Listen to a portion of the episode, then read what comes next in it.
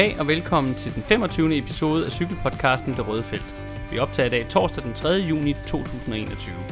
Jeg hedder Peter Krohmann Brams, og med mig i studiet har jeg Miriam Krohmann Brams. Du finder os alle de sædvanlige steder, hvor du normalt finder din podcast, det vil sige Spotify, iTunes, SoundCloud, Stitcher og diverse podcast-apps til Android. Derudover må du meget gerne følge os på de sociale medier og dele vores indhold, hvis du kan lide det, vi laver.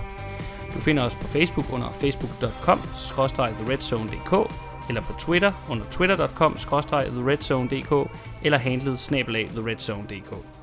Her kan du også skrive til os, hvis du har nogle spørgsmål eller emner, som du synes, vi skal tage op i vores programmer. Dagens program kommer til at være lidt anderledes end de seneste, vi har lavet.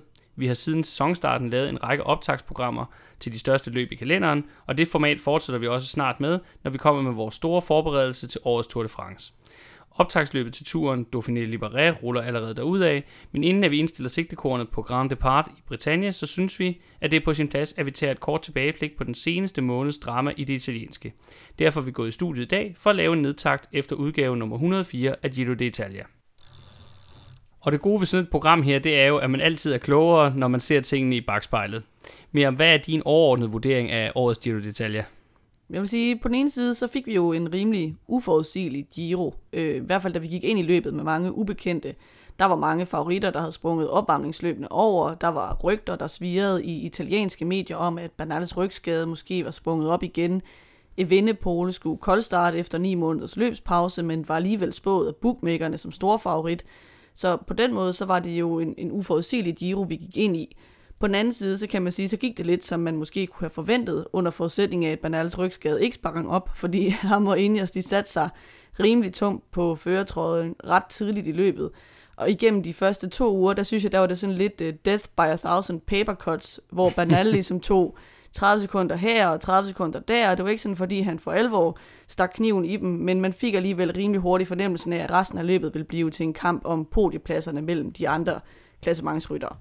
Øh, så på den måde var det jo et knap så spændende løb øh, som sidste år, hvor vi fik to hjælperyttere på toppen af podiet, øh, som lå af tid før sidste enkeltstart. Selvom Banal gik lidt ned i tredje uge, så, så synes jeg, så var trøjen aldrig sådan for alvor i fare. Så altså, der var selvfølgelig lidt spænding, men øh, man var aldrig rigtigt, synes jeg, i tvivl om, at det var Banal, der ville komme til Milano iført den lyserøde øh, førtrøje.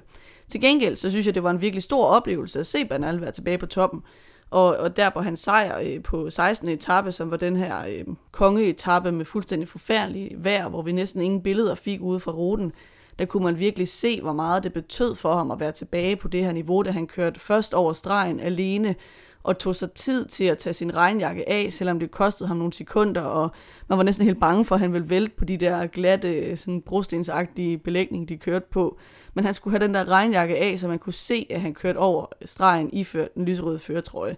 Øhm, så jeg synes på den måde, der var Giroen som altid sådan et lille stykke epos, der blev fået til cykelhistorien. Ja, og hvis jeg lige må indskyde det, så synes jeg, at, at 16. etape på mange måder var sådan det cykelhistoriske højdepunkt i det her løb, kan man sige. Fordi den havde noget af det her et drama, noget særkende, noget man vil huske tilbage på, når man ser tilbage på løbet. Det var jo den her dag, hvor at, øh, der desværre var nogle stigninger, blandt andet øh, Paso Podøje, der skulle have været øh, Chima Coppi, altså det højeste punkt i løbet, øh, der blev kottet ud, simpelthen fordi vejret var så dårligt, eller rettere man frygtede, at vejret ville være for dårligt, til man kunne komme hen over det. Øh, og så endte det så med, at øh, det alligevel Øh, jeg kan ikke lige huske, hvad navnet var på den stigning, der så endte med, øh, som de stadigvæk kørte over, som endte med at blive Chima Copy. Men så endte øh, opkørselen op af den her stigning jo med at blive rent sådan tv-mæssigt rimelig ødelagt af, at de simpelthen ikke kunne sende billeder derop fra, fordi vejret var så dårligt.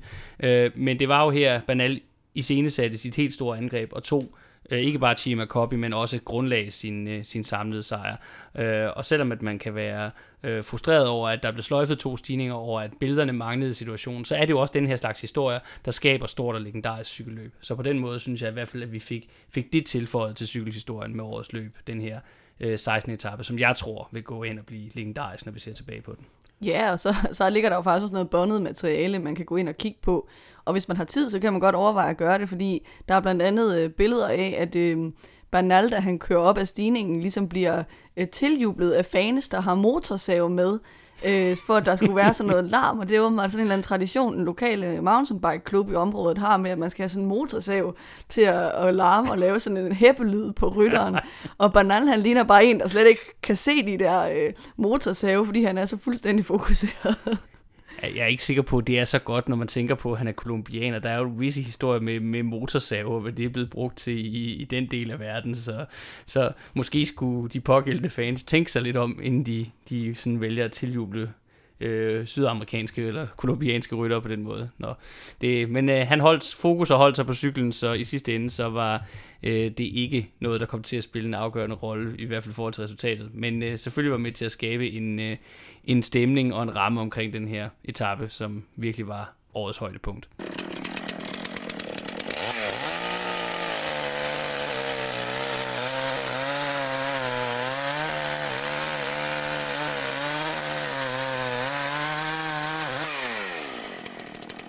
Nu vil vi så kaste et blik på årets top 10. Vi kan jo begynde, hvor vi lige slap, for vi starter fra toppen, og overskriften må jo være Banal is back. Ja, og altså, hvis jeg skal tilføje noget til det, jeg lige har sagt, så kan man sige, at der var ikke nogen tvivl om, at de, de første to uger løbet, der var han bare klart den stærkeste af klassementsrytterne, og han var også den eneste, der i løbet af de to uger formåede ikke rigtig at have en dårlig dag, hvor vi ellers så sådan lidt på skift, at de andre klassementsryttere lige havde en dag, hvor det var som om benene ikke helt slog til, og de måske satte noget dumt tid til, så var han meget stabil banal, og han var stabil bedre end de andre. Og så i tredje uge, der gik han en lille smule ned, men hans forspring var trods alt så komfortabelt, og han gik ikke mere ned, end at han godt kunne kontrollere den hjem rimelig sikkert. Der da vi sad og så 17. etape, som altså den første etape, hvor Bernal for alvor viser svaghedstegn, der mindede det mig sådan lige kortvejet om, da Contador vandt sin anden Giro-sejr i 2015, hvor han også havde været totalt overlegen i de første to uger, og så i slutningen af tredje uge, der altså, var det virkelig med det yderste af neglene, at han holdt fast i den lyserøde føretrøje. Han var helt ude i tårne, men han havde opbygget så stort et forspring, at han godt kunne holde fast i trøjen. Øh, og så kan man sige, sådan kunne det også være, være blevet for Bernal, hvis han havde haft lige så dårlige dage øh, på 19. og 20. etape, som han havde på, på 17. etape. Men det var som om, at det trods alt var hans dårligste dag, og han så kunne kontrollere det rimelig, rimelig godt på de andre dage, selvom han også smed en lille smule tid der. Øhm, så jeg synes egentlig, at, at øhm, det man ellers kan sige, er, at han jo får vist med den her sejr, at han godt kan klare modgang. Det var noget af det, vi snakkede om forud for 2021-sæsonen, at vi skulle se, om han kunne rejse sig oven på det her kæmpe nederlag, han havde i turen i 2020. Og det har han jo bare vist, at det kunne han godt. Jeg tror ikke, der skal være nogen tvivl om, at det har været en mega hård proces for ham at komme tilbage til toppen. Og det er jo også derfor, det betyder så meget for ham, som man kan se hele vejen igennem løbet, at det gør. Og på den måde synes jeg egentlig, at det er en smukkere sejr, han vinder her i Giroen i 2021, end den han tog i Tour de France i 2019.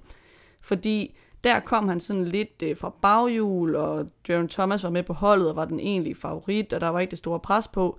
Her der kommer han ud af et helt års modgang, og med hele favoritværdigheden er presset på sig, og så går han bare ind og leverer, og gør det som en stor mester. Han vinder også to flotte etappesejre undervejs. Så nu synes jeg, at det næste, vi gerne vil se, det er ham og Pogacar i direkte duel, for eksempel i Tour de France inden for de næste år. Øh, så kunne jeg så godt frygte, at Bernal måske vil tage tilbage til turen næste år, og Pogacar til gengæld vil tage til Giroen, men man kunne for eksempel håbe måske at få dem at se i Vueltaen øh, i år eller næste år, hvis de begge to skulle køre det løb. Ja, og så noget, jeg gerne vil tilføje her i forhold til Bernals sejr, som jeg jo er meget enig med dig omkring, at øh, hvor, hvor, hvor flot den er.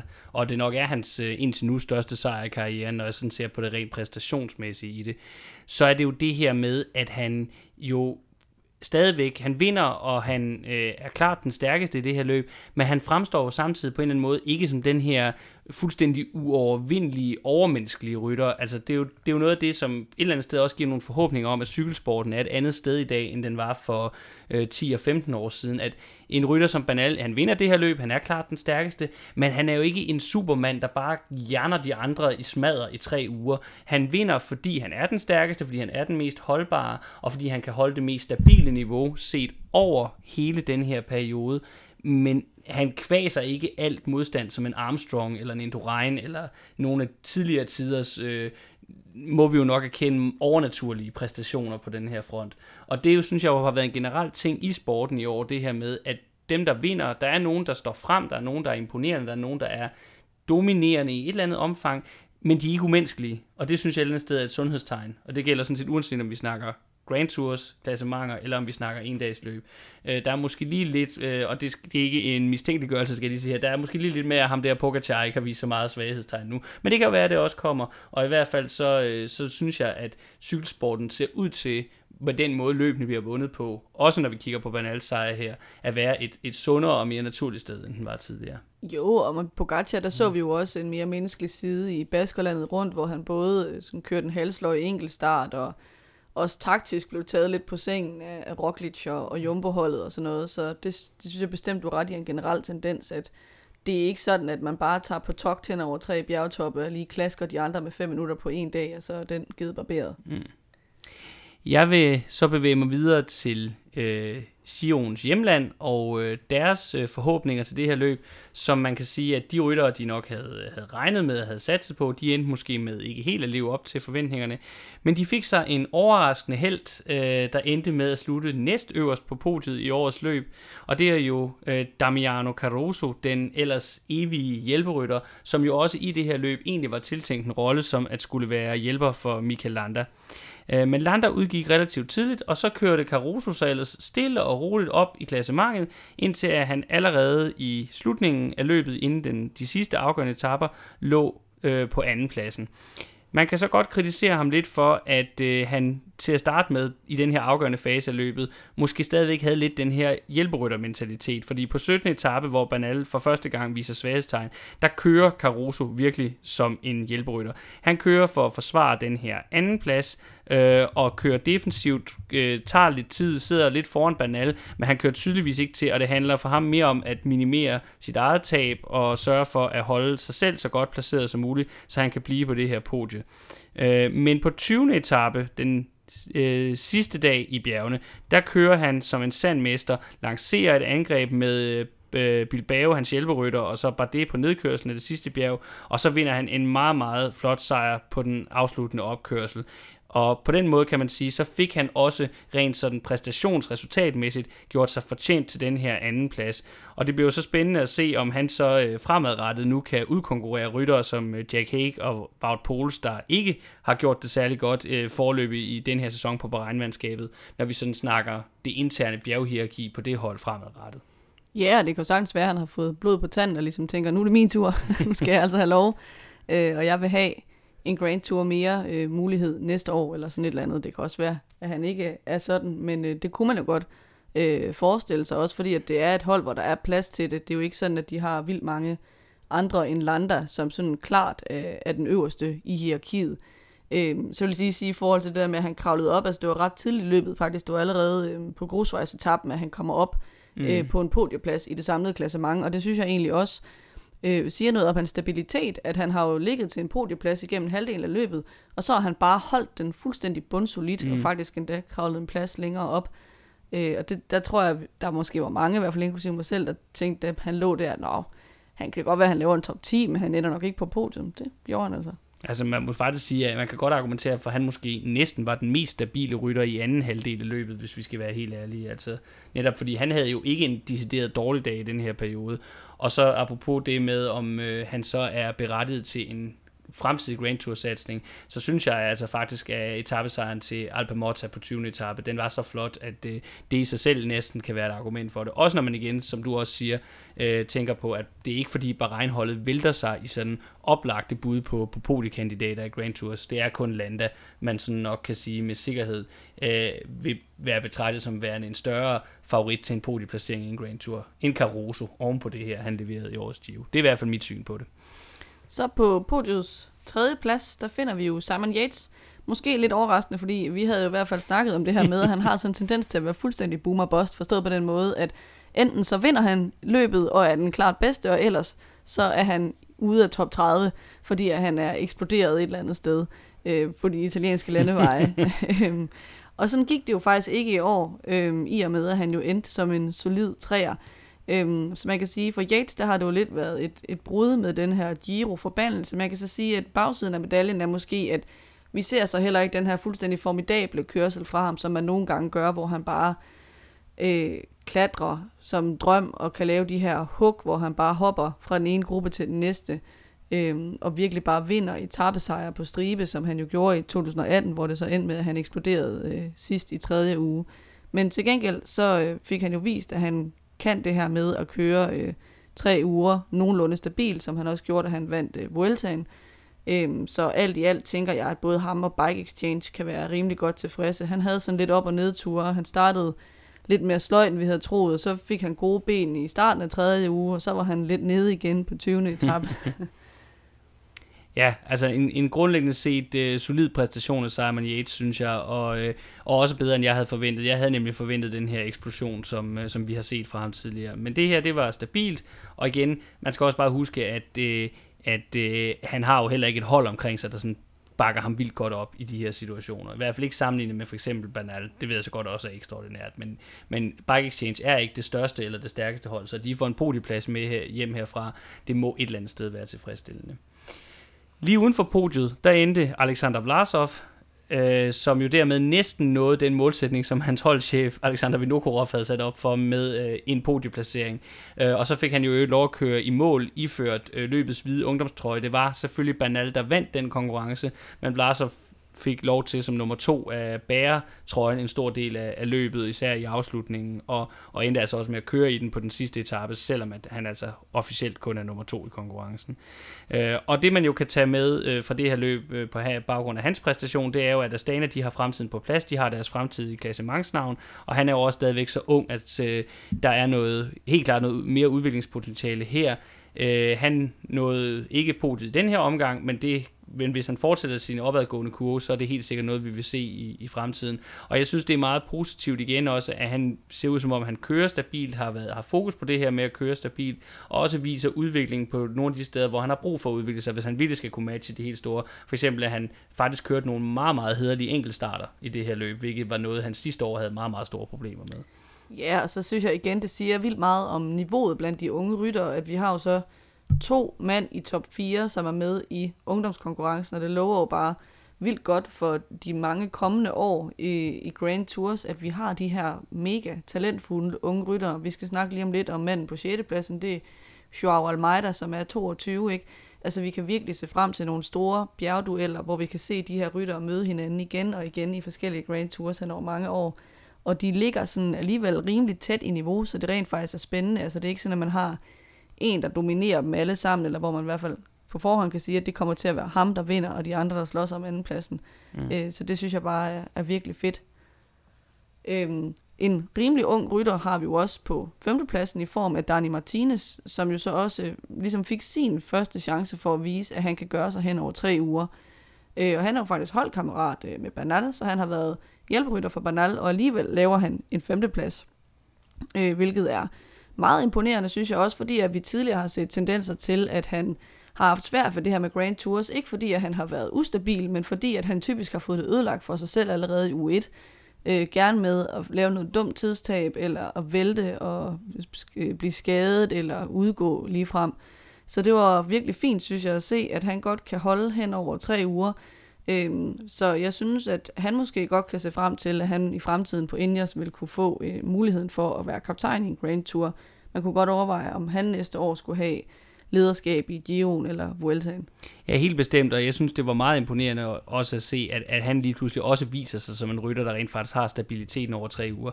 Til gengæld så øh, kunne man måske, hvis man skulle kritisere Martinez for noget, så er det, at, øh, at han jo i det her løb, som jo er hans første løb som øh, i, det, i det her meget fasttømrede Ineos-hierarki, hvor man ligesom har en rolle som hjælperytter, som man øh, forventes at udføre, og hvor man skal være meget lojal over for sin kaptajn, at der viste han måske, at han som nytilkommer, han kørte jo for EF sidste år, måske ikke helt havde vendt sig til den her rolle endnu, fordi netop på den omtalte 17. etape, hvor Banal havde problemer, der, der, den, den sådan tilgang, Martinez havde til at prøve at hjælpe Banal på den etape, den, den virkede ikke som om, at den var særlig sådan hensynsfuld. Øh, der var sådan lidt meget sådan gestikuleren og råben, og, og også køren lidt for stærkt øh, i perioder, og hvor man øh, lidt følte sig hensat til en øh, sydamerikansk, meget aggressiv udgave af Udo Bølls måde at hjælpe Jan Ulrik på tilbage i turen 98. Jeg er ikke sikker på, at der blev råbt de samme ting, men det var sådan lidt, øh, det lignede mere sådan øh, øh, den der tilgang, hvor man tænker, du skal også have mental tæsk nu, for at du, du kan køre stærkere. Jeg, jeg tror også, lige, lige på, i det øjeblik der, moment, hvor han ikke ser så godt ud, der tror jeg, det er fordi, han, han er selv rigtig godt kørende den dag, og han kan ligesom se det for sig, de står i Milano, Banal er blevet et, og han er selv blevet tre, og det er to mænd på podiet. Og så kigger han så over skulderen, og så er Banal sat. Det er da også vildt træls.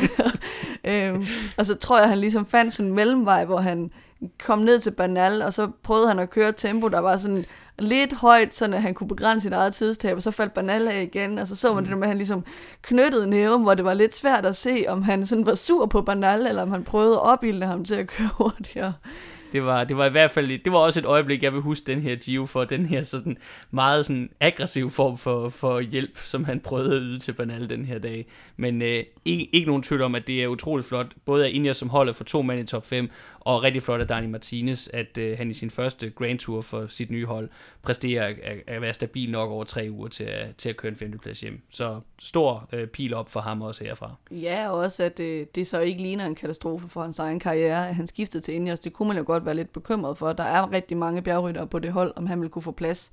Men øh, en femteplads er da i hvert fald et godt sted at starte, og så kan han måske se frem til, til mere frihed i fremtiden. Helt sikkert. Øh, nu kommer vi så til Joao Almeida. Øhm, han lå så faktisk, da løbet sluttede, af tid med Danny Martinez, så det var millisekunderne nok taget på enkeltstarterne, øh, går jeg ud fra, at der kom til at afgøre, øh, hvem der blev femmer og sekser af dem.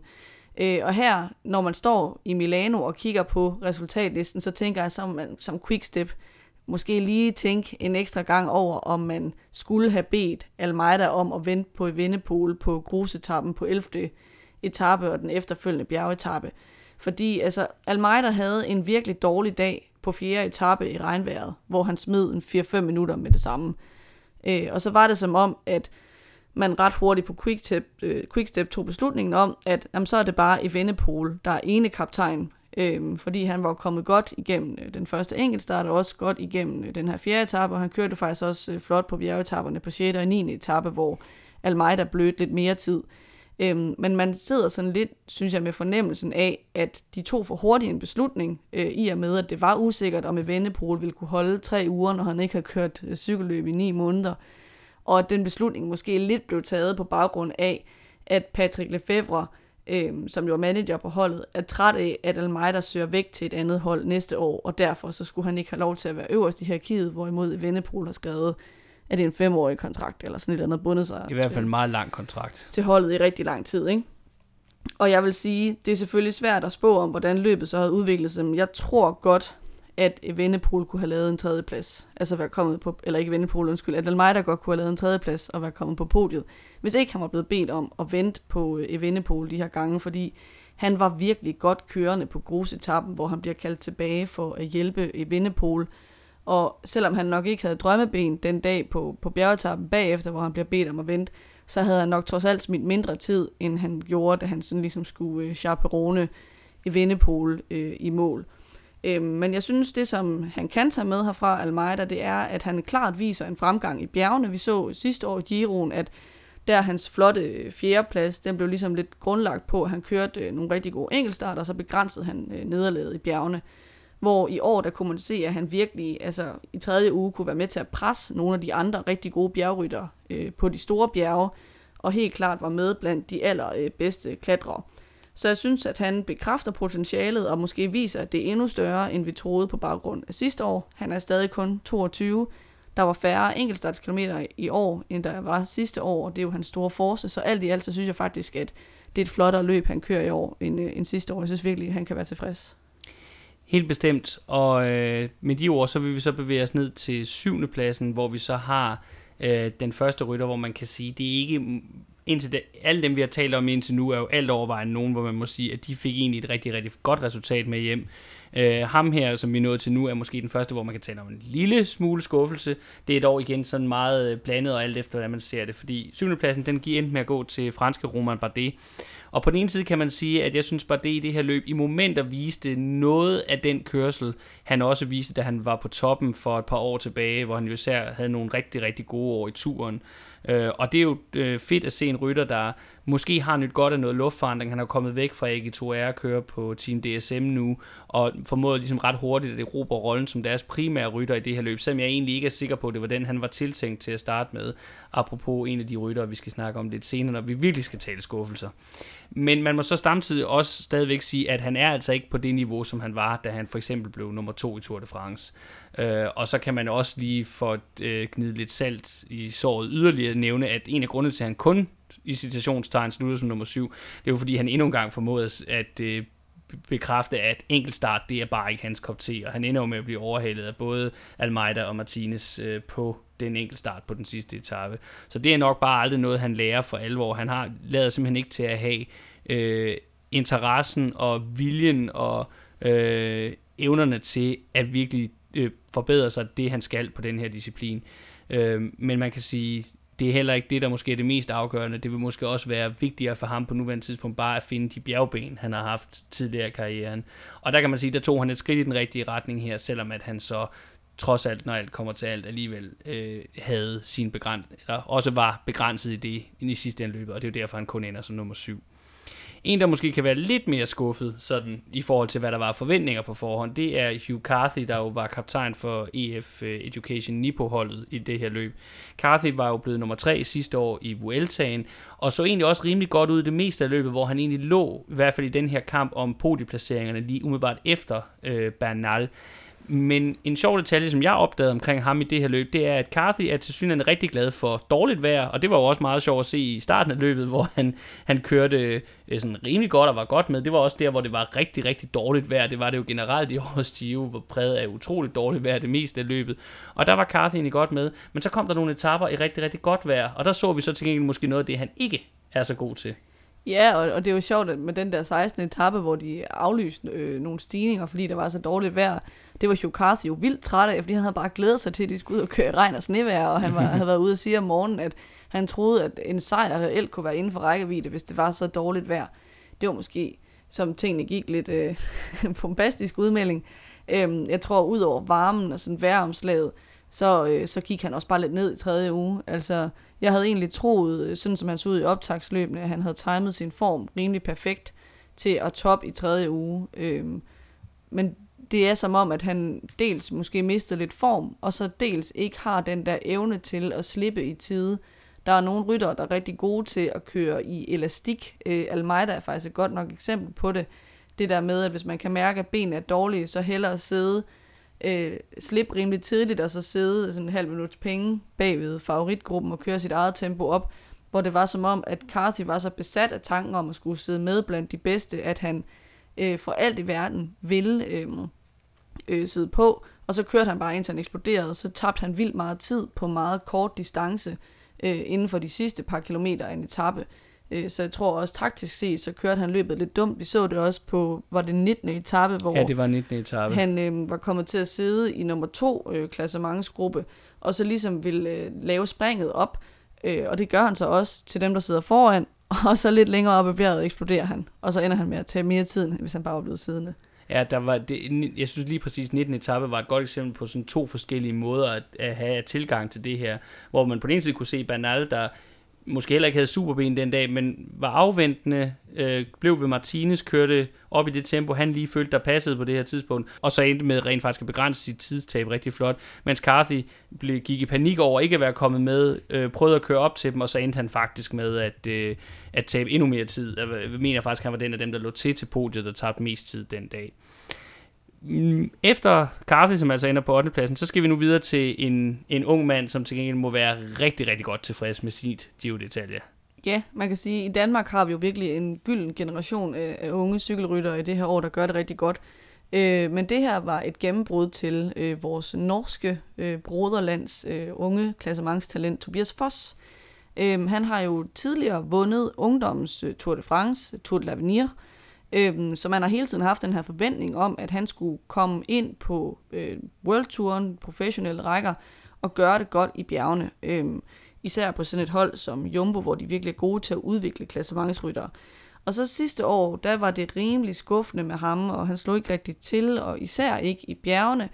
Øh, så har han så i begyndelsen af i år for alvor fået gang i sin rigtig gode enkeltstart, men man har været sådan lidt i tvivl om det der med bjergene, det var a thing of the past øh, med ham. Men nu fik han endelig vist, at han stadig har det der store potentiale i bjergene. Det er selvfølgelig ikke øh, deroppe, hvor vi er på, på niveau med Banal og Pogacar og Vennepol overhovedet, men det er rigtig flot at køre top 10 i sådan en hård Giro, som den her er. Øh, og jeg synes, at det, det er en god påmindelse om, at det ikke er alle talenter, som behøver at bryde direkte igennem, ligesom Banal og Pogacar og Vennepol har gjort, hvor man går direkte fra de unge rækker ind på øverste niveau og bare leverer fra dag et. Der er nogen, som lige skal have et år ekstra til at, til at udvikle sig. Han er trods alt stadig uh, ungdomsrytter, ikke? Han er fra 97, så uh, der kan der nå at ske meget for ham endnu. Så uh, nu synes jeg igen, man kan sige, at det bliver spændende at følge ham. Uh, han kan da sagtens være en, som Vingegaard skal slås om på Jumbo-holdet i fremtiden med pladsen, og hvem der skal have lov til at være Grand Tour-kaptajn der. Ja, altså når, med, med tanke på Vingegaards præstationer tidligere i år, og så med Fosses præstation her i Gion, så ser det jo super godt ud for fremtiden med, med klassementsresultaterne på Jumbo Visma, som jo også har vist sig igen at være et hold, der er gode til det her med talentudvikling. De har i hvert fald en form for, for næse for det. Øh, så øh, jeg tror, at det her kunne godt være et tegn på, at vi stadig skal regne med at se de gule og sortfarvede trøjer langt fremme i, i Grand Tour-feltet. Også den dag, når Roglic måske ikke helt har det niveau, som han har lige nu. Ja, helt sikkert. Altså, nu har de Roglic og, og Kreuzvik, som ligesom kan være spydspidserne lige nu. Måske også Dumoulin, hvis det bliver succesfuldt, at han kommer tilbage. Han har jo meldt sin øh, genankomst øh, på, øh, på cykelturen. Og det synes jeg er rigtig, rigtig positivt. Og det, det er rigtig fedt. Og så når, når de begynder at dykke om på år, må man nok øh, forvente, så har vi nok en Vingegaard og en Tobias Foss, som er fuldt udviklet. Det kan også stadigvæk være, at Sepp Koss øh, bliver transformeret til en, der selv kan være øh, klassementsrytter. Så det ser godt ud for Jumbo Visma. De har ligesom Astana fremtiden klar, og endda flere, flere strenge at spille på. Helt klart. Så øh, øh, top 10 øh, runder vi af med øh, Dan Martin. Øh, han så ellers ud til at smide det hele på grusvejsetappen. Det var helt klart ikke et underlag, han var glad for at køre på. Det var sådan lidt mærkeligt, at man, havde, man vidste godt, at han var sat, man fik ikke nogen billeder af ham hele dagen, fordi han var ligesom så sat, at der, der var ligesom ikke nogen motorcykler dernede. Øh, men han endte med at kæmpe sig virkelig flot tilbage i løbet, blandt andet med sin etappesejr på 17. etape, som jo betyder, at han melder sig ind i sin rimelig eksklusiv klub af ryttere, der har en etappesejr i alle tre Grand Tours. Så det tænker jeg, at han kan være rigtig godt tilfreds med, og så får han en top 10 mere en Grand Tour på CV'et. Han har jo aldrig været den der øh, klassementsrytter, man tænker vil vinde en Grand Tour, så jeg tror egentlig, at både ham og Israel er rimelig godt tilfreds med det, de har fået med hjem fra Giroen. Tror du egentlig, at Steven Roach er sådan skuffet over, at det er nevøen og ikke sønnen, der er endt med at blive den øh, bedste cykelrytter? Nej, men det er måske ikke så sjovt at være Nicholas Roach. Nicholas Roach. men i hvert fald så vil vi gerne herfra sige tillykke til Discodan med endnu en uh, top 10 placering i en Grand Tour. Nu skal vi så til at kigge på dem, der ikke kom i top 10, men som måske kunne eller burde have været der. Ja, og øverst på den liste, der må nok sige, der står Remco i Vindepol. Øh, som sagt før, så var han jo af, af mange bookmaker og også eksperter udråbt til favorit før løbet, til trods for, at han havde haft de her ni måneders løbspause, efter at han brækkede hoften øh, i Lombardiet rundt sidste år. Øhm, og der må man sige, at den løbspause, den indhentede ham altså halvvejs igennem Giroen.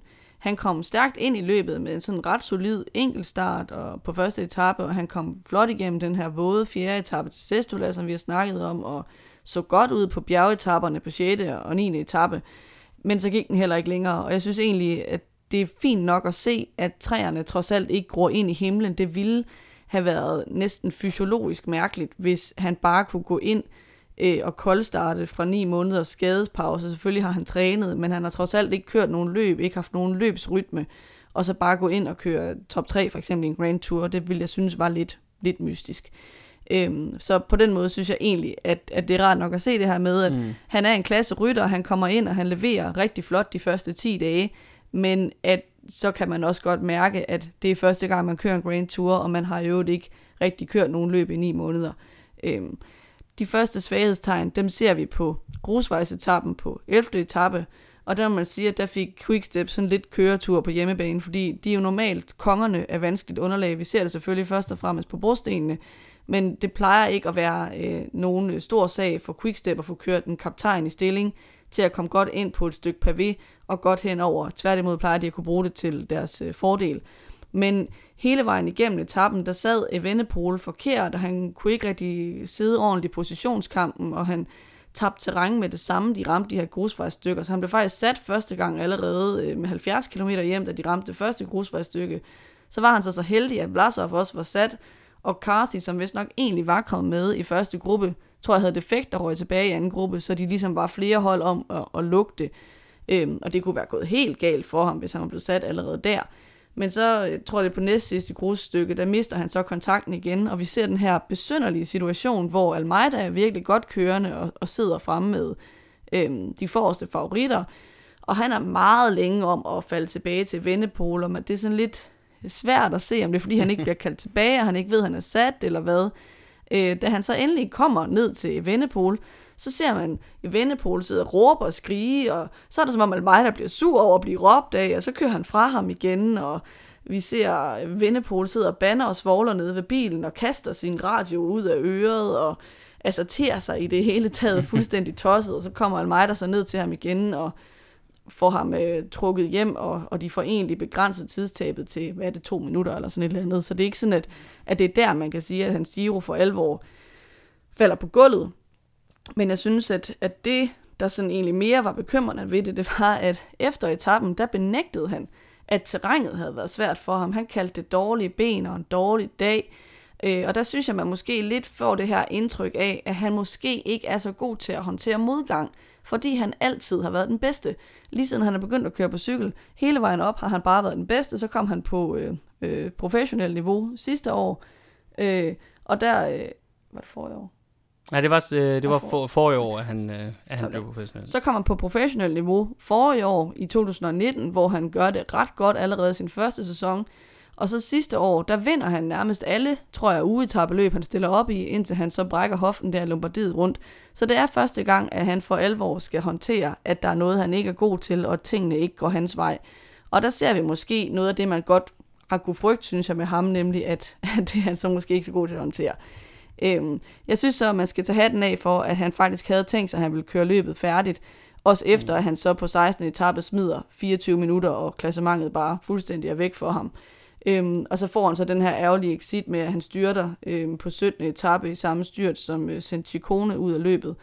Øh, så han nåede ikke til Milano. Det synes jeg var synd for ham. Øhm, men altså alt i alt, så synes jeg, man må sige, at det er jo, det er jo nok en, en grand tour til lærebogen for ham. Altså mit bud vil være, at han kommer stærkere ud af det. Øh, det har været et mentalt gokke neden for ham, det tror jeg ikke, der er nogen øh, tvivl om, og så må vi jo se, altså jeg tror nok, han skal kunne rejse sig oven på det. Øh, og, og det er måske sundt nok at prøve at få sådan en tur, så mm. man ligesom, øh, man lærer det på den hårde måde, ikke? Men øh, noget, jeg synes er mere bekymrende, det er det her med placeringsevnen. Altså en ting er på grusvejstykkerne, vi ser det også lidt på nedkørslerne, at han har svært ved mm. at være en af dem, der sidder aller for. Så der kan man måske godt frygte, at det har noget at gøre med, at han har været styrtet, og så er blevet en lille smule bange. Mm. Og i den forbindelse, der er det jo ikke mega fedt, at det så er et styrt på en nedkørsel, der sender ham ud af løbet. Øhm, så det, jeg tror egentlig mere, det er det, jeg kunne være bekymret over, om det kunne komme til at sidde i ham, fordi det er en kæmpe hemsko som øh, klassementsrytter, hvis man er sådan en, der taber tid på nedkørslerne, og ens hold skal sidde og lukke huller for en og sådan noget. Helt klart, det vi jo set masser af eksempler på igennem historien, at der er store øh, etabeløbsryttere, der er endt med at tabe etabeløb på, at de er dårlige nedkører, eller har den her frygt for nedkørslen, som, som jo er et afgørende element af at kunne vinde en Grand Tour også. Det, det, det må vi jo sige, at de, mange af de største øh, Øh, etabeløbsrytter gennem historien har netop også været gode nedkører. Så det er, det er noget, der kræves, hvis man virkelig skal have succes i, i den her type af løb. Men ellers så vil jeg sige, at jeg tror, du har meget ret i, at, at det her var nok sådan et, øh, et, et wake-up call, eller et, et slag i hovedet til Evenepoel i forhold til det her med at forstå, at han nu ikke længere bare kan overleve på sit helt vanvittige talent. Og det er noget, man ser inden for mange sportsgrene. Det er også noget, jeg kan godt, vil godt lige her drage en parallel til, til amerikansk sport, hvor man virkelig har det her med, at mange sådan unge atleter, der begynder at dyrke en eller anden sport i, i fra de helt unge år, men så begynder man at lægge mærke til dem, når de kommer i high school, og så både i, i high school og også når de kommer på college, så er de så gode og så suveræne atleter, at de nærmest kan vinde øh, kampe eller vinde øh, dueller øh, simpelthen alene på deres atletiske evner, og det kan de gøre hele vejen igennem øh, det sport, de dyrker i uddannelsessystemet. Og så noget af det, der virkelig øh, gør forskellen på, om de så også får succes, når de kommer på det professionelle niveau, det er det her med, om de kan omstille sig fra, at de bare har været suverænt meget bedre end alle dem, de har konkurreret imod, til at nu møder de altså konkurrenter, der er lige så gode som dem selv og, øh, øh, og som derfor også er i stand til at matche dem, så de også skal vinde på andet end bare at være vilde atleter. Og det tror jeg lidt var det, vi så med i Vendepol her, at han for første gang måske virkelig opdagede, at hans fuldstændig vanvittige talent for at køre på cykel, som han jo helt sikkert har, det synes jeg også, at hans præstation i Giroen som helhed bekræfter, men det er bare ikke nok til at vinde på det her niveau. Og man kan ikke lade være med at sidde og tænke om de gamle øh, belgiske øh, erfarne folk, som øh, Gilbert og Van Avermaet, som begge to øh, har kommenteret lidt på det her med, at Evenepoel virkede sådan lidt arrogant og lidt... Øh, lidt øh, Karl smart omkring, hvad, hvad, hvem han var, hvad han kunne, og hvad, hvad han gav til cykelsporten, at de måske er glade for, at han lige har fået øh, en over nakken, så han kan se, at øh, det er ikke nok bare at være, være et vildt talent, hvis man skal gøre sig i cykelsporten. Det er i hvert fald noget, der er blevet bemærket, altså både i hans hjemland og også internationalt, at han har ikke været specielt ydmyg over for den sport, han kom ind i, og det er noget især de lidt ældre ryttere har påtalt, at det skal man være. Så der er nok nogen, der sidder og gnider sig lidt i hænderne og siger, okay, nu fik han altså det der gokkenød, han havde brug for. Mm. Jeg vil så sige, jeg synes på den ene side, det er fint, han får det gokkenød, men jeg håber altså også meget på, at vi så ser ham komme hammerne tilbage Helt sikkert. Øh, her i efteråret, når han har fået restitueret godt og grundigt op. Og jeg håber også meget, at han bliver en, vi kan se blande sig i topstriden i Grand Tours, måske fra næste år, når han er kommet sig helt oven på sin skade, og så forhåbentlig også er kommet sig over de her problemer med at sidde det helt rigtige sted. En, som jeg i modsætning til Vennepol ikke er sikker på, at vi nogensinde kommer til at se i toppen af den her type af cykelløb igen, det er Jai Hindley. Vi troede jo faktisk på ham på forhånd og havde ham nævnt som vores bud på en anden plads i, i det her løb efter Banal, som vi jo fik ret i. Men det må vi sige, det fik vi overhovedet ikke med Hindley. Han øh, er nok det bedste bud i det her løb på en, der har øh, der kan være en kandidat til prædikatet One Year Wonder. For han kunne på ingen måde øh, leve op til de gode resultater fra sidste år. Allerede fra tidligt i løbet begyndte han, også før nogle af de andre øh, klassementsfavoritter viste svaghedstegn, at tabe tid, at sidde og hænge efter bare, når der var en lille smule udfordring i, øh, i ruten og øh, han endte altså med at udgå ret tidligt i løbet, og selvom han officielt sagde, at det var på grund af smerter i bagdelen, så kan man godt øh, kan man ikke lade være med at tænke, om det måske mere var moralen, han havde ondt i en, øh, en bagen. Ja, og, og der må man også sige, øh, knæskader og ondt i numsen, som jeg tror, de sagde på Eurosport, det er sådan de mest almindelige cykelsportskader, ikke? fordi det er sådan nogle, du ikke kan se. Øh, så der bliver man altid sådan lidt mistænkelig, eller måske mistænksom, når man... Øh, når man hører, der rytter, der udgår med det. Og han havde bare dårlig form fra starten af løbet. Så øh, mm. det, det var skuffende med ham. Og vi snakkede om det oven på Giron sidste år med alle de unge talenter, der brød igennem der. Selvfølgelig især Gagan Hart og Hindley og Almeida. Kunne det passe, at de alle sammen var nogen, man skulle holde øje med i fremtiden? Eller var der måske nogen af dem, som var et one-year wonder? Og der snakker vi jo om, at Hindley nok var det bedste bud på en, der kunne være et one-year wonder. Det ligner han indtil videre. Han må selvfølgelig få the benefit of the doubt. Det kan være, at han bouncer tilbage og, og viser, at han godt kan, øh, kan gøre det en gang til. Men, øh, men det her, det var virkelig en skuffelse. En anden, jeg synes også skuffet, det er George Bennett. Han er jo normalt hjælperytter for Roglic og øh, sådan en vigtig del af hjælperyttertruppen på Jumbo.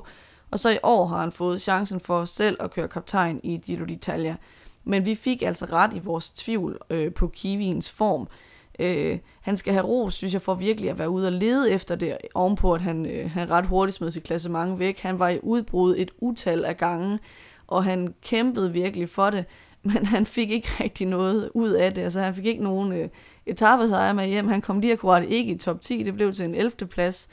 Øhm, og jeg synes på en eller anden måde, det virker sådan lidt symbolsk, at hans unge holdkammerat Foss, som skulle have været hans hjælperytter, ender foran ham, fordi at, øhm, Bennett han bliver nok overhalet indenom nu i jumbo af yngre kræfter. Altså vi har danske Vingegård, vi har norske Foss, øhm, Sepp Koss øh, er også yngre end ham, og kunne man godt forestille sig, måske vil være den næste, der skulle have muligheden. Så jeg tror, at det her det var nok Bennets øh, eneste chance for at, at lave den der top 3 til sig selv, øh, og den greb han bare ikke. Nej, øh, jeg vil så gerne rose ham for, at jeg faktisk synes, vi så på nogle af de sidste etaper, at han så gik ind og faktisk prøvede at hjælpe Foss til at holde hans 9. plads. Det synes jeg viser meget, meget stort format, at man kan gøre det i den her situation, hvor han jo 100% må have været vanvittigt skuffet over, at hans egen chance er glippet. Men interessant nok i øvrigt, apropos det her med de unge ryttere på Jumbo, så må vi jo sige, at lige efter Bennett, så kom der faktisk en anden ung Jumbo-rytter, nemlig øh, hollandske Kron Baumann, og når man så kigger på, at Jumbos rytter, altså Foss, øh, Bennett og Baumann, ender med at placere sig som nummer 9, 11 og 12, så kan man måske godt argumentere for, at taktikken øh, bare i indgangen til løbet ikke har været den helt rigtige. Men øh, igen, jeg vil gerne rose Bennett for, at da det stod klart, at han ikke kunne, kunne nå noget selv, eller ikke kunne nå de store resultater, han selv havde drømt om, så gik han faktisk ind og var en, en rigtig, rigtig god øh, marker og sparringspartner for sin unge norske holdkammerat. Nå Miriam, nu skal vi til det. Nibali, har en fra Sicilien, er det efterhånden mere en sillehej, der er tale om. du er hård nu.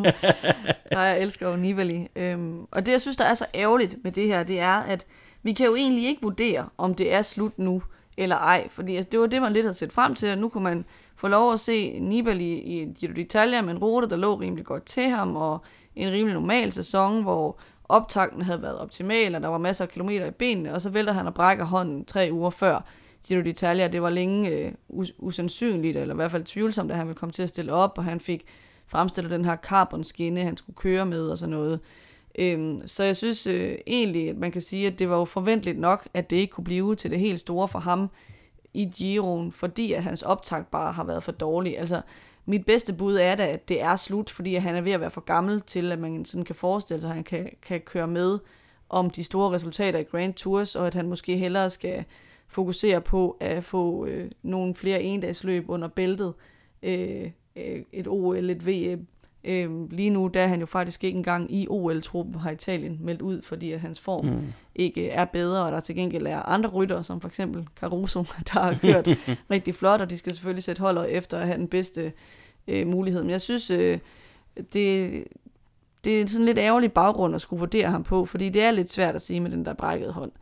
Øhm, og en anden, synes jeg, som, øh, som også havde et ærgerligt løb fra Italien, det var Ciccone, Nibalis holdkammerat. Øh, da Trek gik ind i Giroen, der var det sådan øh, lidt øh, sådan, at der var ikke nogen, der ville tage ansvar for at være kaptajn, fordi Nibali havde den brækket hånd, og Molema sagde, at det var ikke ham, han kørte sig jo også rigtig dårligt. Mm-hmm. Øh, og Ciccone havde jo været tiltænkt en rolle i Giroen, hvor han skulle hjælpe Nibali, og sådan være lidt i baghånden, og sådan have den sidste læreproces, inden han så skal være kaptajn i Vueltaen efteråret.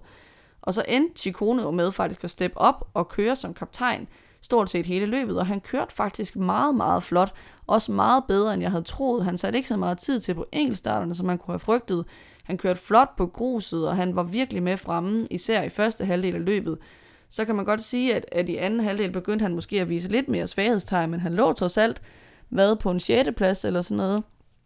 Da han så øh, ryger med ned i det samme styrt som med Vennepol på 17. etape, og det var bare vildt ærgerligt for ham. Altså, så, så formåede han jo så at køre færdig, men han lå og jagtede på en nedkørsel med ondt i hånden, og det endte ja. så med, at han måtte udgå på grund af de skader, han pådrog sig i det styrt, og det synes jeg var synd, fordi han havde kørt så flot, synes jeg, at han havde virkelig fortjent den der top 10. Det var første gang, at han skulle stille op i en Grand Tour, hvor han havde en realistisk chance for at kunne køre for sig selv og vise, at han kan holde mm. over tre uger. Så jeg synes, upside er, at vi fik det her indtryk af, at han kan faktisk godt være en fremtidens mand på Trek og for Italien sådan en relativt ung rytter, som til synligheden godt kan øh, fungere som en all-round rytter. Jeg tror ikke, at vi skal regne med at komme til at se ham på samme niveau som Bernal og Pogacar, men han er sådan en, hvor man godt vil kunne sige, at, øh, at loftet måske er til en top 5 eller sådan noget i en Grand Tour. Ja, jeg vil i hvert fald gerne lægge mig fladt ned og sige, det der med, med Italiens Jesper Hansen, som jeg snakkede om i vores optagsprogram, det blev i hvert fald gjort til skamme, og, og for mig at se, er der ikke nogen tvivl om, at han var sluttet i top 10, øh, endda klart, hvis ikke at han havde været udsat for det her uheld. Apropos uheld, så er der også lige et par andre rytter, vi skal rundt om i den her, i den her kategori, fordi der var jo desværre også et par store profiler, vi øh, mistede undervejs i løbet på grund af styrt. Øh, den første, jeg vil fremhæve, det er jo tyske Emanuel Buchmann, som efter en lidt sløv start faktisk lignede en rytter, der virkelig var ved at køre sig i form, og også havde genfundet noget køreglæde og noget begejstring, og også noget aggressivitet, jeg faktisk ikke synes, vi har set fra ham før. Han var tydeligvis næststærkeste mand den dag på gruset, hvor han faktisk var den eneste, der var i nærheden af at kunne følge øh, øh, Banal og, og havde øh, en, en rigtig god dag den dag, og lignede en mand, der måske var ved at køre sig i position til et, et Grand Tour podie, som han jo heller ikke har opnået nu. Han blev kun nummer 4 i turen der forrige år, hvor han kørte, øh, kørte så flot i Frankrig. Men øh, han røg så også ned i et rigtig, rigtig trælstyrt øh, en af de øh, følgende dage, og endte så altså med at udgå, inden vi fik de, de afgørende dueller i den sidste halvdel af løbet. Øh, Michael Landa fra Bahrein-holdet, han udgik jo endnu tidligere, og det var også efter, at han faktisk lige havde noget at vise, at han i hvert fald havde øh, viljen og lysten, og igen også aggressiviteten til at prøve at udfordre blandt ind i deres sådan dominans af løbet.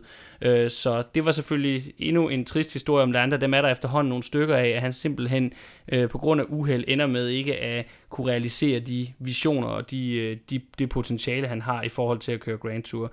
Det man, eneste man positivt man kan sige om Landas historie, det er jo, at, øh, at han jo så åbnede, at hans uheld så åbnede muligheden for den her flotte præstation af Caruso. Men man kan ikke lade være med at sidde og tænke, om, om Bahrain måske ville have kunne presse Ineos sådan virkelig som hold, hvis de havde haft både Landa, Caruso og øh, Bilbao til at udføre nogle, øh, nogle angreb og nogle, noget offensiv kørsel på de hårde bjergetapper.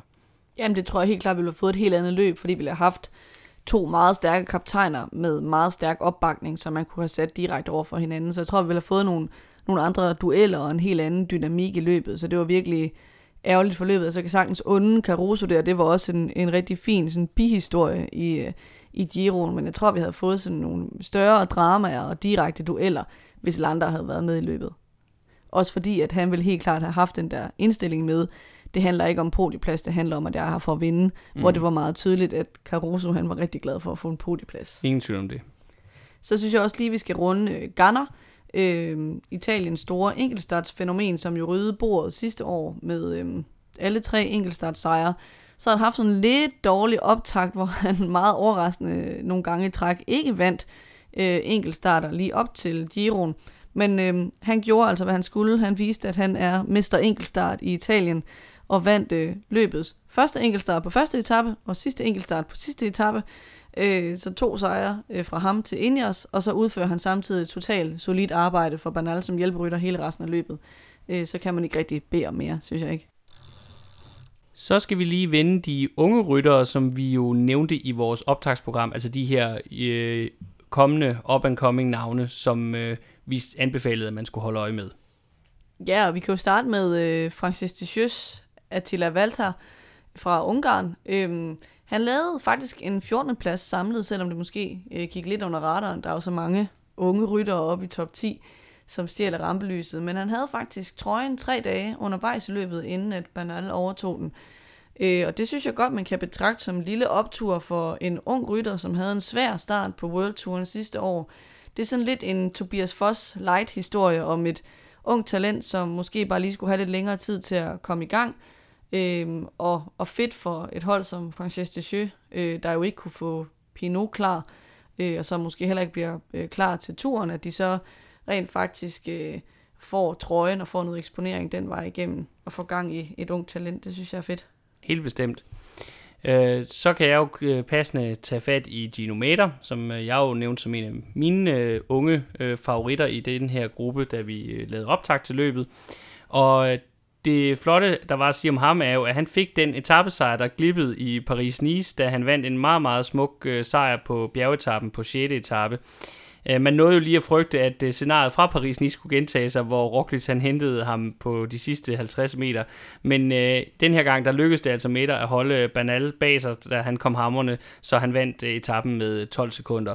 Øh, den her præstation gjorde også, at Meter faktisk havde et rigtig godt udgangspunkt i bjergkonkurrencen, og derfor så var det rigtig synd, at hans Giro så til gengæld sluttede et par dage senere, alt for tidligt med en, øh, med et, med en øh, at hans stive sluttede alt for tidligt et par dage senere, da han udgik efter et styrt. Det var vist nok faktisk på den samme etape, hvor også Bukman øh, endte med at udgå efter en tur i asfalten. Så en lidt ærgerlig afslutning, men øh, han fik igen vist talentet og en rigtig, rigtig flot etappesejr, han tager med sig hjem derfra. Det var den der lidt mærkelige etape, hvor øh, meget tidligt på etappen, da de sådan kører hen over en dæmning, at de bare har mega, mega, mega styrt i feltet, som var så mm. stort, at, at al lægepersonalet ligesom blev nødt til at blive brugt der, mm. så man faktisk endte med at neutralisere løbet øh, noget tid øh, og ligesom køre en, en forlænget neutral start og sætte løbet i gang på ny, fordi man simpelthen ikke kunne forsvare at køre videre, fordi at der så ikke ville være lægeassistance øh, til dem, der kørte videre i løbet. Øh, så det, det var virkelig et, et, et voldsomt styrt, øh, og også med mange ofre. Ja.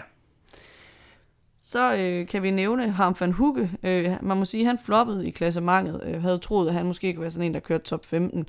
Men han var til gengæld øh, meget flot aktiv i udbrud. Blandt andet så fik han flot tredjeplads på grusvejsetappen.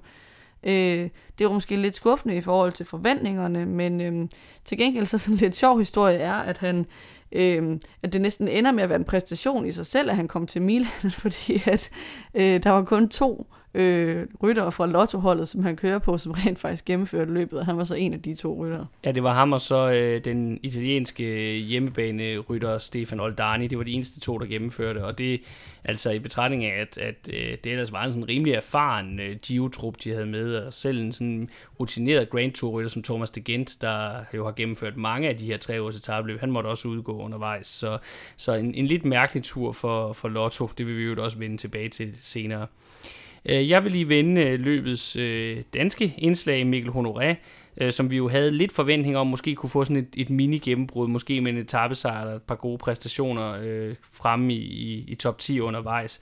Men han havde et løb, der i høj grad var præget af styrt og uheld, men øh, han gennemførte jo trods alt i modsætning til for eksempel øh, Evenepoel. Øh, men det blev altså ikke det her store øh, danske gennembrud, som vi lidt havde håbet på på forhånd. Der var dertil var der simpelthen for meget øh, ballade og for meget, meget urolighed omkring øh, hans gennemførsel undervejs. Altså øh, forstået som i, at der var for mange uheld og for meget styrt. Ja, altså jeg tror også bare, vi må sige, at sidste år i Giroen, hvor han jo fik lov til at køre efter etappesejr, der kom Quickstep ind med en meget mere sådan åben tilgang, hvor der var et rimelig fladt hierarki, og der var flere forskellige, der kunne have mulighed for at køre deres egen chance, hvor i år, der var det som om, at det var Almeida og Evenepoel, øh, og der var resten, som skulle være hjælperytter, og i mm. virkeligheden var det jo sådan, viste sig ret hurtigt, Evenepoel var kaptajnen, og alle andre skulle arbejde for ham. Øh, så det har også bare været øh, præget af en helt anden strategi, som har begrænset ham meget mere, end vi så sidste år. Øhm, så skal vi snakke om nogle andre, vi måske fik talt lige lovligt meget op. Det drejer sig om øh, Cepeda, Jorgensen og Dækker. Øhm, Cepeda så vi jo køre virkelig flot i øhm, opvarmningsløbet Tour of the Alps, men han havde måske timet formen til at top der. Vi så i hvert fald ikke rigtig noget til ham overhovedet øh, i Giroen, øh, og både Cepeda og Dækker udgik faktisk undervejs. Øh, så der må vi sige, at der er måske meget at lære i forhold til at køre Grand Tour løb stadigvæk for dem. Øh, dog vil jeg så sige til Dækkers øh, forsvar, han er den her unge sprinter på Jumbo Visma, at det var jo meningen i lang tid, at det var ham, der skulle køres for i de her spurter, og så lige inden Giroen, der blev han så degraderet til lead mand fordi at Ronevæggen lige pludselig skulle køre de detaljer, fordi nogle af de løb, han skulle have kørt, øh, de blev aflyst. Øh, så på den måde, så, så er der en god grund til, at vi ikke rigtig så øh, noget fra Dækker, og så kan man sige, det var så ærgerligt, at han udgik sammen med Kronevæggen, da han udgik, men da han så nok bare som ung rytter været tom for kræfter. Så øh, var der til gengæld nogle øh, positive overraskelser, som vi ikke havde snakket om øh, inden, eller i hvert fald en af slagsen, nemlig øh, den unge italienske Fortunato, øh, godt nok 25 år, så ikke lige så ung som øh, for eksempel Blasov og Banal. Øh, men han kører for det lille Iolo Cometa-hold, og han tog den her virkelig, virkelig flotte udbrudssejr på, øh, på Sonkolan, som jo er en kæmpe drøm, tænker jeg, for enhver italiener, og så især på sådan et lille hold, og man er rimelig ukendt, og så vinde på sådan et mytisk bjerg, en virkelig, virkelig flot bjergetappe, han, øh, han får på øh, serviet der. Og jeg tror faktisk, det er hans første etappesejr på World Touren overhovedet. så det er jo en rimelig vild en af slagsen at tage. Ja, og så mener jeg faktisk, at han endte med at blive nummer 16 samlet set, og vi så ham faktisk sidde, sidde med sådan lige efter de allerstørste favoritter på flere af de senere bjergetapper også.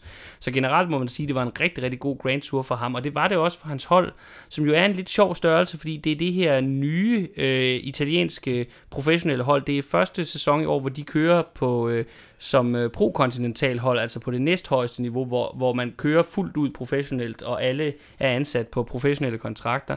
Og det, der er sådan lidt interessant ved det her hold, det er, at det faktisk er to tidligere topryttere, der står bag det, nemlig Ivan Basso og Alberto Contador.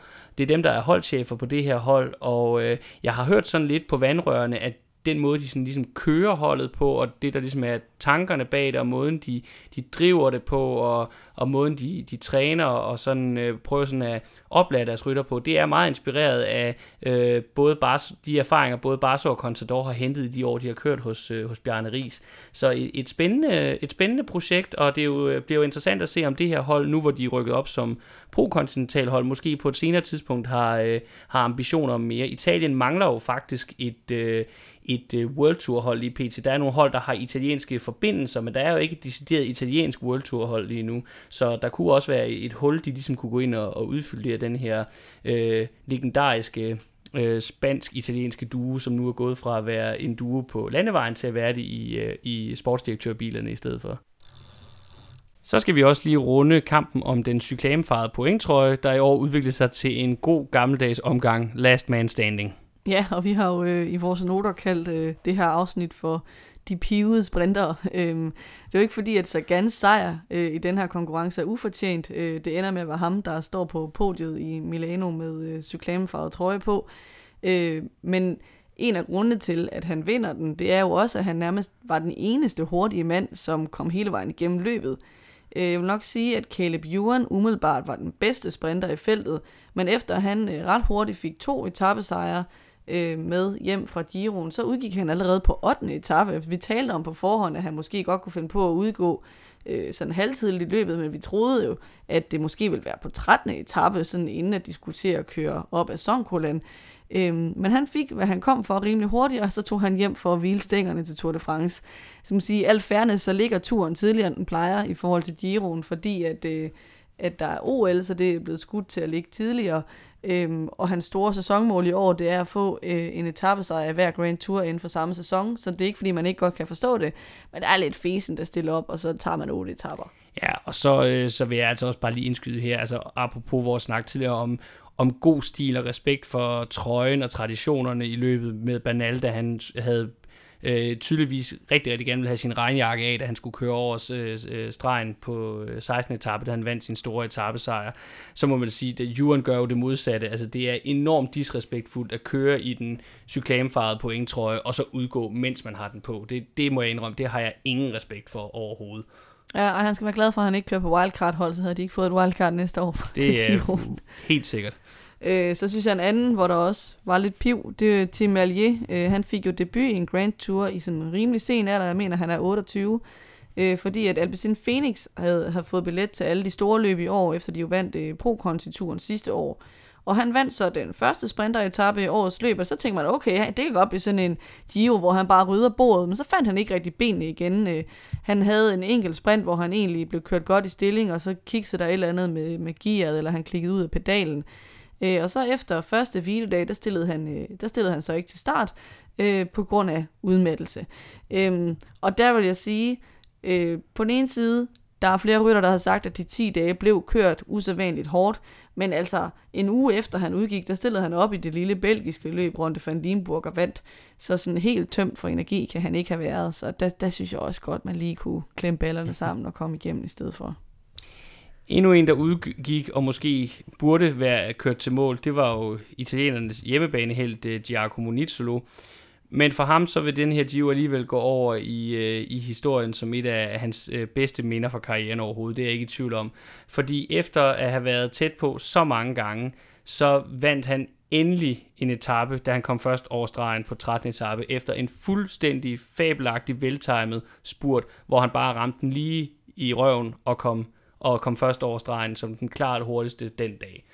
Og hvis man vil slå op i en ordbog under øh, ordet forløsning, så tror jeg, der er et billede af Nitsolo, fordi hans reaktion efter den etappesejr, den var simpelthen så smuk. Han var så glad og så lettet og så rørt, at øh, det var simpelthen bare så dejligt at se på, på alle tænkelige måder, at han endelig fik den etappesejr, han har hungret efter så mange gange. Han har været tæt på flere gange, og han har jo to sejre i pointkonkurrencen, men havde indtil den dag stadigvæk ikke vundet en eneste etape i Gion. Nej, jeg tror, han havde 11 andenpladser på etapper eller sådan mm-hmm. lidt andet inden den sejr, så han må næsten også have følt, at der var en forbandelse over ham, ikke? og han har prøvet det der med at vinde en etape, mm. og så få den frataget bagefter, fordi han blev diskvalificeret. Mm. Så øh, det var virkelig bare fedt at se ham endelig få sin etappesejr.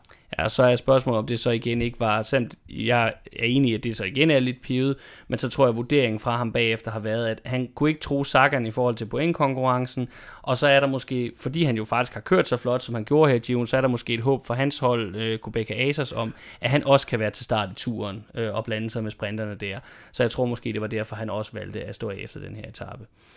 Hvis vi lige så går videre til manden, der rent faktisk er med at vinde pointkonkurrencen, nemlig Sagan, så kan man sige, at for mig, der tror jeg lidt, det her det er blevet sådan en lidt standard Grand Tour for Sagan efterhånden, og derfor så er det heller ikke rigtig noget, der får mig op at ringe. Han kører igennem, han tager sine point, han vinder pointtrøjen, og får lige en etape sig undervejs. Og det er rigtig, rigtig fint. Det er det, man forventer, Peter Sagan gør, og så er han glad og tilfreds, og hans hold er glad og tilfreds, og, øh, og vi andre, vi tænker, ja, men det er super, det er sådan, Peter Sagan gør men fordi han har gjort det så mange år efterhånden, så det er bare heller ikke noget, man sønderriver sin glæde og begejstring over. Nej, noget, der måske også er lidt synd for Sagan, det er, at han bliver meget holdt op øh, imod de tre år, hvor han bare var mega god og vandt VM tre år i træk, og han nærmest vandt alle cykelløb og kørte godt i alt terræn. Og det er jo ikke, fordi han kører dårligt nu. Øh, som du siger, det er meget øh, stabilt, altså med en etappesejr og en point, tror jeg. Han vandt også en etappesejr i Giroen sidste år. Men, øh, men det er jo bare ikke en Sagan, der er lige så god, som da han var allerbedst, mm. og derfor så får han måske ikke så meget credit for det. Øhm, en, der heller ikke er på gammelt niveau endnu, det er Elia Viviani. Øhm, han er jo blevet opereret i hjertet her i øh, vinterpausen, så på den måde er det selvfølgelig imponerende nok, at han overhovedet kan blande sig øh, i de her spurter. Jeg tror, at hans bedste etaperesultat måske var en tredjeplads. Øhm, han fik i hvert fald ikke nogen sejr med hjem, så man kan sige, at han, han mangler stadig lige det sidste. Han lignede en, hvor man måske lige mangler den sidste topfart, øh, sådan at altså det store punch stadig ikke er der i benene. Øh, det samme kan man måske sige om øh, Grunevæggen, som jo kom tilbage efter sin 9 måneders karantæne, som han fik ovenpå det her forfærdelige styrt med Fabio Jacobsen i Polen øh, rundt sidste år. Øh, jeg synes, det gode, man kan sige med, med Kronevæggens øh, tilbagevenden, det er, at vi ser, at han ikke er bange for at sprinte. Han ligger jo derop aller forrest. Han mangler bare lige det sidste, og det er forståeligt nok med 9 måneders løbspause. Øhm, og vi har ikke sådan hørt nogen øh, dårlige historier om, at han ikke har været velkommen i feltet, som også var noget af det, man måske godt kunne have frygtet oven på, øh, på det her med Fabio Jacobsen. Så alt i alt, så synes jeg, det, det er fint at se ham være tilbage i feltet på noget, der virker som sådan en rimelig normaliseret måde. Her på falderæbet vil vi så lige samle op på et par andre historier fra de tre uger på de italienske landeveje. Ja, jeg synes sådan et øh, overordnet tema, man kan snakke om, det er, at de små hold faktisk havde et rimelig godt Giro d'Italia, eller sådan de lidt usuccesfulde hold. Øh, vi har allerede snakket om, at Jolo Cometa fik den her meget flotte sejr med Fortunato. Kubeka, som jo normalt har totalt sejrstørke, de fik tre etappesejre med hjem. Øh, så det var over al forventning for dem. De får en øh, udbrudsetappe øh, med øh, Maro Schmidt, øh, som meget overraskende vandt grusvejsetappen. Det tror jeg ikke, der var nogen, der havde forudset. Det skulle man have spillet på, så var man blevet rig. Øh, Kampenerts vinder øh, også en udbrudssejr, hvor han øh, sprinter sig til øh, en førsteplads i sådan en øh, en mod en duel på brostens underlag. Og så øh, Nitsolo, som øh, vinder den her sprint, vi lige har snakket om.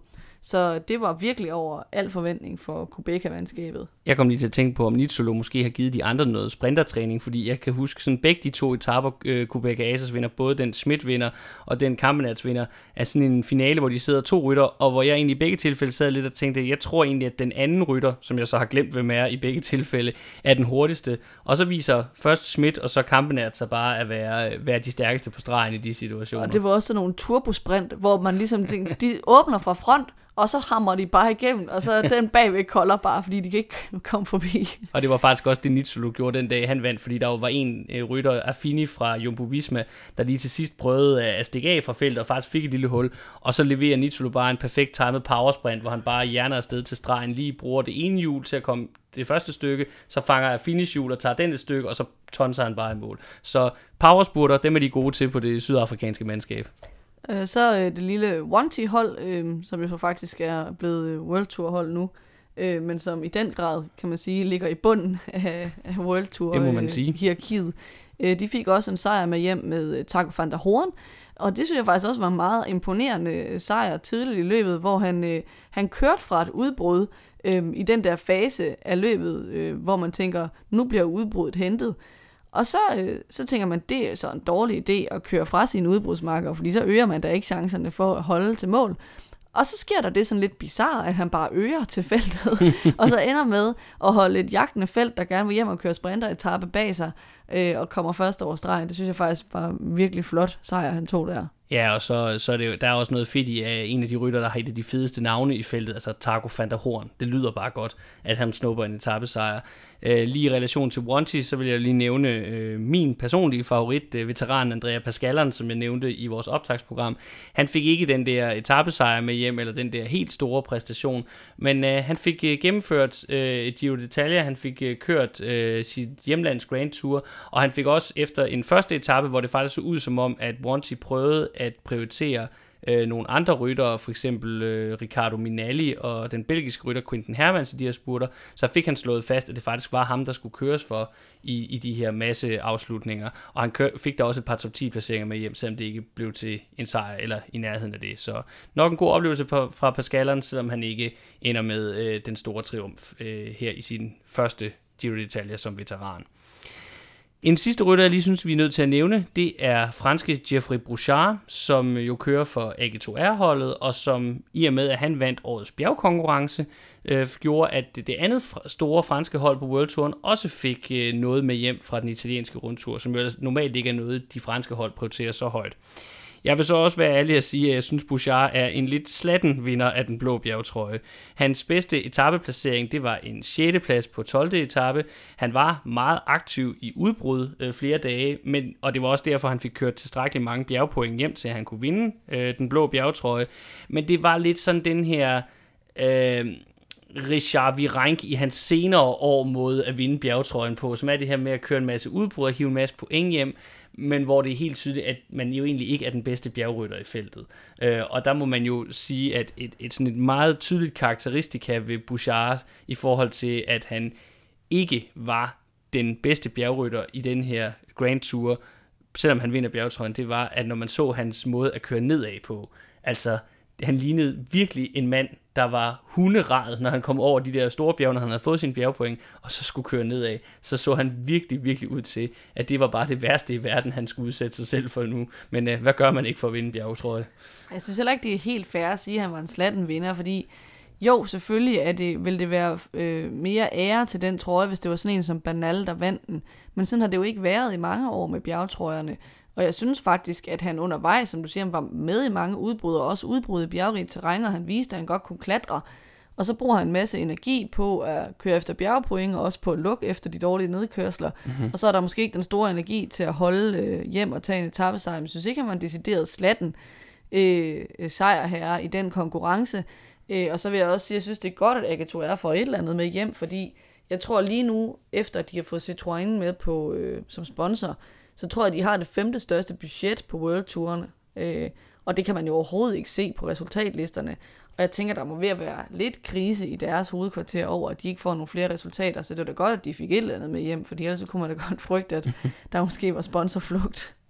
Ja, så i hvert fald øh, ikke nogen tvivl om, at det, det for fransk cykelsport var positivt, at både AG2R og FDJ kom hjem med nogle gode resultater for den her Giro. Og det kan de jo også tage med her nu, inden de så skal ind til det, der for dem er årets helt store sæsonmål, nemlig selvfølgelig Tour de France. Således har vi fået bundet en sløjfe på årets første Grand Tour.